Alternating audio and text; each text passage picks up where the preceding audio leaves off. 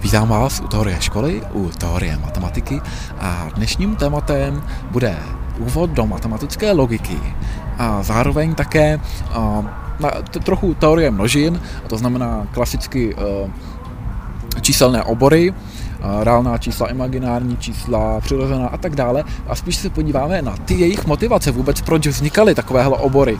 A, a dále bych se u té matematické logiky rád zastavil třeba u přenesení těch třech základních operací v algebře, která počítá s čísly, do té matematické logiky při zači- vlastně využití toho matematického nebo logického součinu, což je konjunkce logického součtu, což je naopak disjunkce a potom tedy ty zákony, jako je třeba ten asociativní zákon, potom je to komutativní zákon a je to i ten distributivní zákon, podíváme se na Demorgenovy zákony a zákon třeba týkající se samotné té konjunkce, disjunkce, to znamená u té konjunkce to bude zákon sporu, u té disjunkce naopak zákon vyloučení třetího.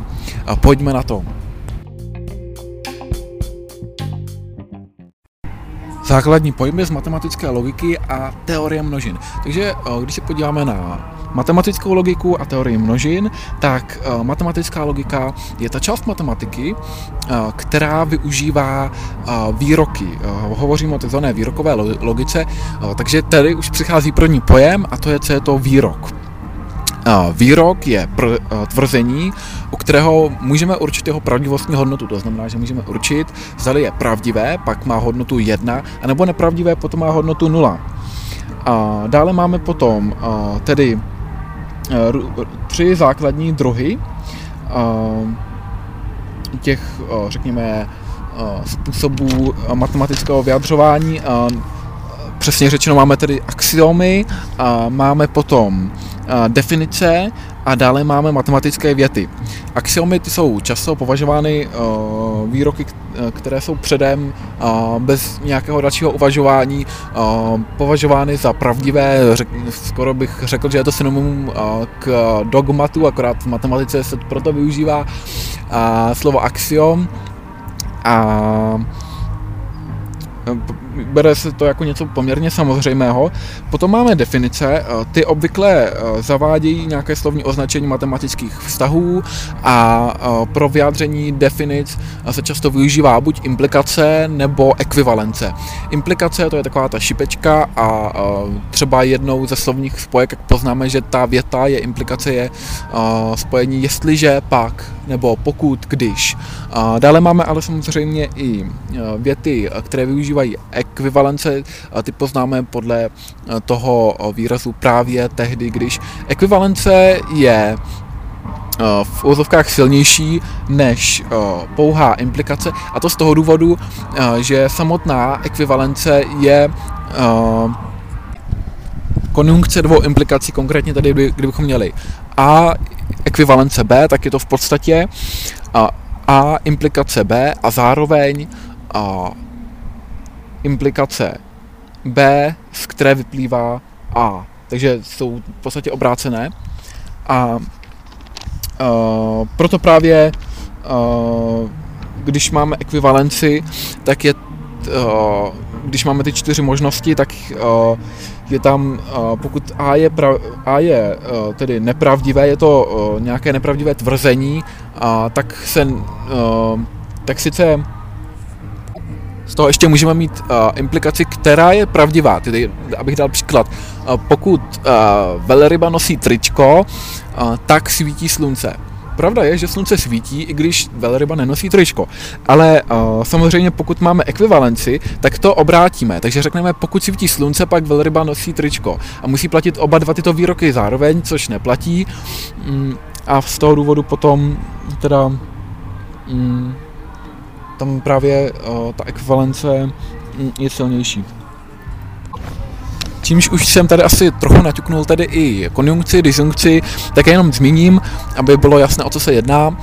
Konjunkce to je často vyjadřována spojkami a zároveň a v angličtině nebo v programovacích jazycích and, je to takový ten zobáček nahoru. A potom naopak máme eh, disjunkci, ta eh, je vyjadřována třeba eh, spojkou nebo, a anglicky or, nebo zase v těch programovacích jazycích různých. V je v podstatě to grafické znázornění a u té konjunkce, tedy toho a, tam musí oba dva ty prvky být pravdivé, aby byl i ten výsledek pravdivý. A pokud aspoň jeden z nich není pravdivý, tak už je to nepravda. Zatímco u té disjunkce tam může být jeden z nich pravdivý a druhý pravdivý vůbec být nemusí, ale výsledek je potom pravdivý. Aspoň jeden z nich. Proto tam je ta spojka nebo buď jeden nebo druhý je pravdivý, tak je to pravda. Zatímco u, toho, u té konjunkce je uh, dán jeden výrok a pokud platí jeden a zároveň ten druhý, tak je to pravda. A pokud jeden z nich neplatí, tak už to pravda není. Konjunkce a disjunkce také nazýváme jako uh, součit, uh, logický součin, logický součet. Uh, abych to uvedl tedy správně, tak uh, konjunkce, tedy to Ačko a zároveň to je logický součin a naopak disjunkce je logický součet. Teďka možná se ptáte, co to znamená ten logický součet nebo logický součet.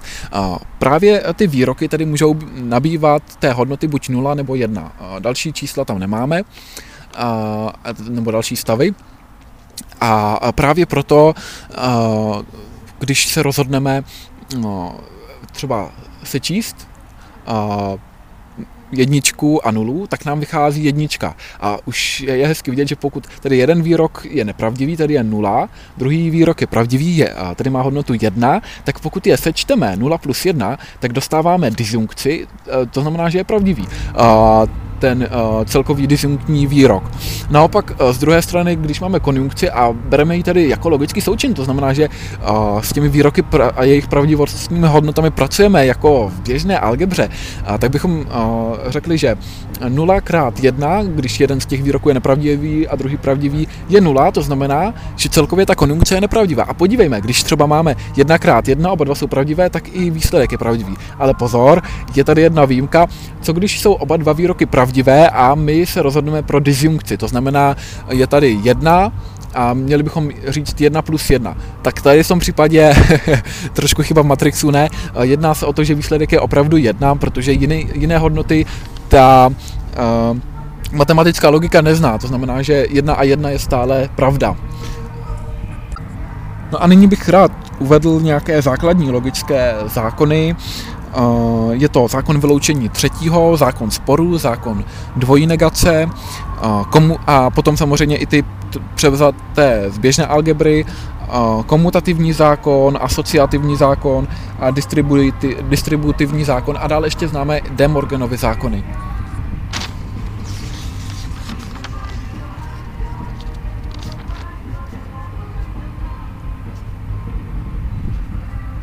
A jak tedy funguje eh, ten zákon vyloučení třetího? Ten eh, je zákon týkající se disjunkce a říká, že pokud máme výrok A nebo jeho negaci, tak uh, samozřejmě buď jeden nebo druhý bude pravdivý, pokud ten, pokud ten první je pravdivý, tak ten druhý bude nepravdivý, pokud ten první je nepravdivý, druhý bude pravdivý. V každém případě tam bude alespoň jeden pravdivý výrok, to znamená, že tady to můžeme vyloučit a víme, že vždycky tady bude nabývat hodnoty, pravdivé hodnoty jedničky. A potom máme zákon sporu, ten je obráceně, když máme konjunkci, máme buď výrok A, teda máme výrok A a zároveň máme jeho negaci, tak potom a, ta výsledná hodnota bude vždycky nula, protože pokud je ten výrok pravdivý a zároveň jeho negace je nepravdivá, tak to neplatí ani pokud on je nepravdivý a jeho negace je pravdivá, zase je tam ten počáteční prvek nepravdivý, takže je to opět nula. A dále máme zákon dvojí negace, ten se týká implikace mm, a říká, tak se uvádá, uvádí v určitých učebnicích, jinde byste zase našli ekvivalenci, ale důležité prostě je uh, u té dvojí negace, že pokud znegujeme negaci, tak se dostáváme na ten původní výrok. Uh, takže pokud uh, máme a, a to znegujeme, dejme tomu máme pravdivé a to znegujeme je nepravdivé a znovu znegujeme, tak už je zase zpátky pravdivé.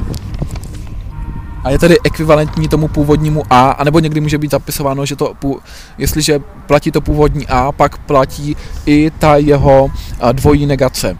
Jo?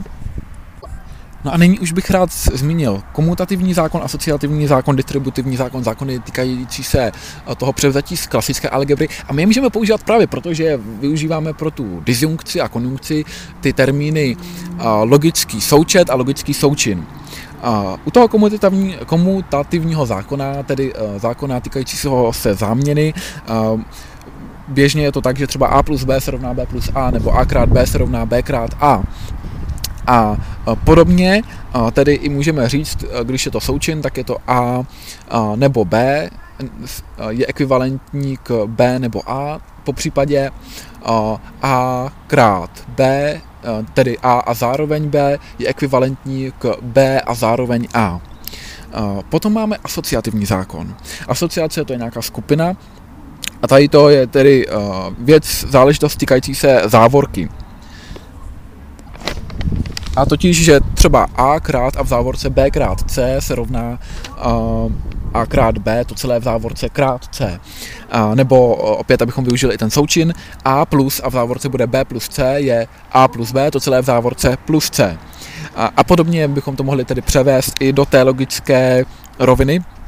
Bylo by to u toho, řekněme, první násobení, tak A a zároveň a v závorce B a zároveň C je ekvivalentní k A a zároveň B, to celé v závorce a zároveň C. Po případě, kdybychom to obrátili a chtěli bychom a, místo násobení sčítání, tak bychom řekli A nebo B je a, to celé v závorce, a, nebo C je ekvivalentní k A, a nebo v závorce B nebo C. No a nyní máme ještě distributivní zákon. Distributivní zákon možná vám něco říká, eh, nebo si v běžném životě vybavíte distribuce, to je nějaké rozdělování a i tady se jedná tedy o roznásobování závorky, a takže v běžné algebře by to bylo třeba a krát v závorce b plus c, to se rovná tedy ab nebo a krát b plus eh, a krát c. No a my to opět můžeme převést do té roviny uh, logické, takže řekněme, že a a zároveň závorka B nebo C je ekvivalentní k A a zároveň B nebo A a zároveň C. Ale pozor, tady bych rád zmínil dvě takové výjimky, které platí v matematické logice, i když v běžné algebře vůbec neplatí.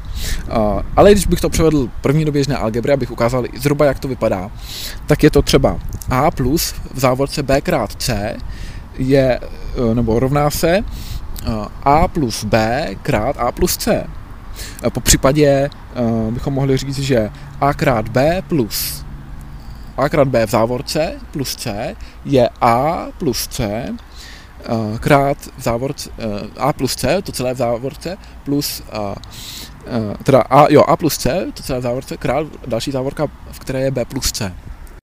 Takže když to nyní převedu do té matematické logiky, tak a plus v závorce b krát c to převedeme jako a nebo v závorce b a zároveň c je ekvivalentní k a nebo b, to celé v závorce a zároveň to v závorce a nebo c. A dále když budu chtít převést ten druhý zákon, to je tedy a krát b plus c se rovná a plus c, to celé v závorce, krát b plus c, to celé v závorce, tak je to tady zase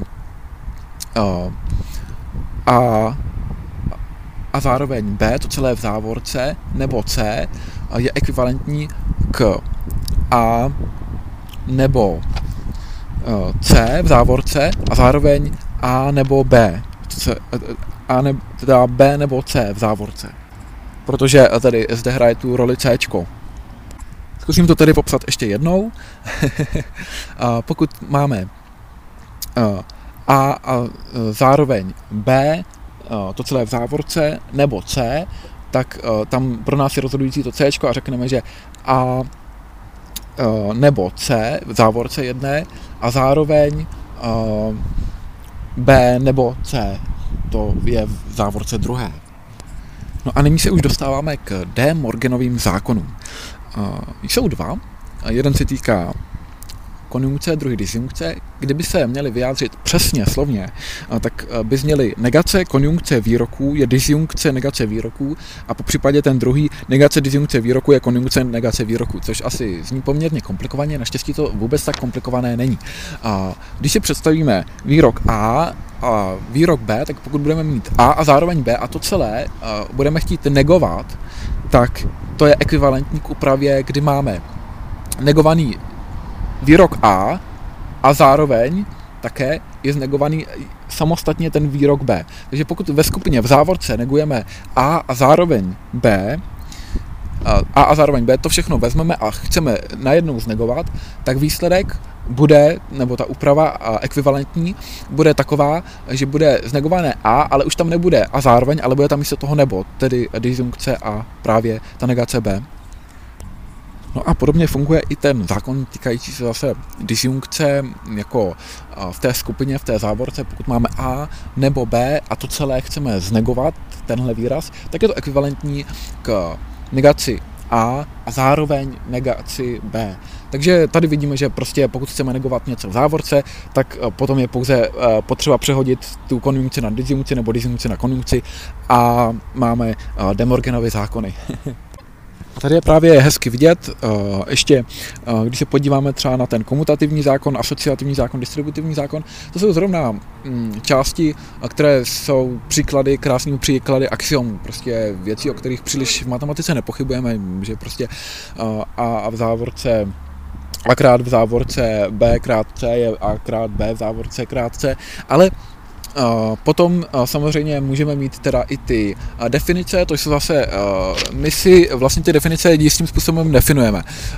Takže já třeba se rozhodnu, že definice aritmetického průměru je a plus b, to celé děleno dvěma. Kdyby se někdo rozhodl, že aritmetickým průměrem bude nazývat a plus b, to celé děleno třema, jako samozřejmě mohl by, ale už by to byl jiný jazyk, my bychom se nedorozuměli. Takže já si pod pojmem aritmetický průměr prostě představuji a plus b lomeno dvěma. A dále máme tedy uh, nakonec uh, samotné věty. A věty se různě dokazují, um, ty důkazy můžou být někdy poměrně jednoduché, jindy zase uh, kom- komplexní a náročné. Uh, někdy se proto využívá třeba matematická indukce a právě k vytváření různých důkazů a tak dále. A někdy k tomu vede třeba, můžeme využít lema, což je už t- nějaké předem dokázané tvrzení a z toho můžeme vycházet dále. Každopádně příkladem věty může být třeba Pythagorova věta, Euklidova věta,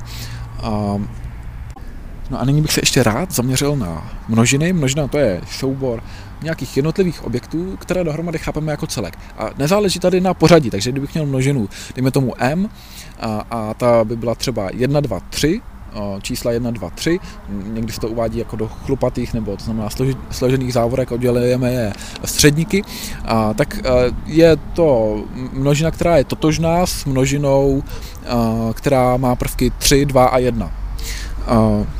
Jinak tedy eh, ta množina může být určená výčtem nějakých prvků, takže právě třeba čísly 1, 2, 3, nebo nějakou charakteristickou vlastností, eh, tedy že to je třeba množina, eh,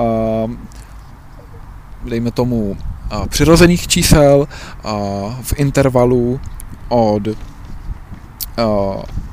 0 do 3 a je to interval uzavřený z obou dvou stran neboli je to tedy absolutní hodnota uh, z nuly, která, uh, z x, která je větší nebo rovno nule a zároveň je menší nebo rovno třem. A samozřejmě u těch přirozených čísel ten interval není úplně vhodný a fakt je lepší využívat ten uh, výčet, ale samozřejmě zase u reálných čísel, tam už bychom určitě volili ten interval třeba zleva, zprava, uzavřený, otevřený a tak dále. Kdyby byl třeba zleva uzavřený, tak by znamenalo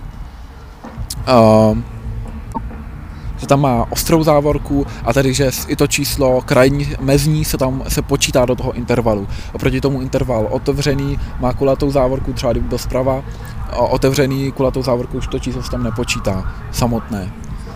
Tady to intervalové ohraničení má význam třeba už i u racionálních čísel, a u celých ne, to je pořád výčet, ale u těch racionálních z toho důvodu, že tam už můžeme dělit a racionální čísla, teda abych to schrnul, tak ra, a, ta přirozená čísla to jsou čísla mm, která už známe od pravěku. to jsou čísla, kdy se rozhodujeme, prostě kdy počítáme to, co vidíme, jedna, dva, tři. Možná, že ten pravěk člověk už tam využíval i ty součty trochu, že sčítal mamut 1 a mamut 2, že potřebuje k večeři třeba dva mamuty, no ale potom už se dostáváme k celým číslům, co když třeba ta tlupa potřebuje mamuty 3 a on najednou uloví mamuty 2. Tak je tam nějaká nesrovnalost, jeden mamut chybí a to už se vlastně dostáváme do záporných čísel, minus jeden mamut. a to už jsou teda čísla celá, takže důvodem k vytvoření celých čísel bylo odčítání. No, to všechno naštěstí tedy dále fungovalo. A, potom ale později samozřejmě přichází další operace, která mění ten obor. Ten člověk mohl samozřejmě i násobit, asi by to nenazval ze začátku násobením, ale prostě hromadícím se sčítáním, že 5 plus 5 plus 5, a, to je samozřejmě tedy z našeho pohledu už 3x5 a, a obrácený, obrácenou operací tady k tomu násobení už je dělení, ale právě eh, tím vzniká zase další obor čísel a to už jsou právě ta čísla racionální, to jsou čísla, kdy dělíme. To už je opravdu velké množství čísel, ale přesto to nejsou čísla všechna.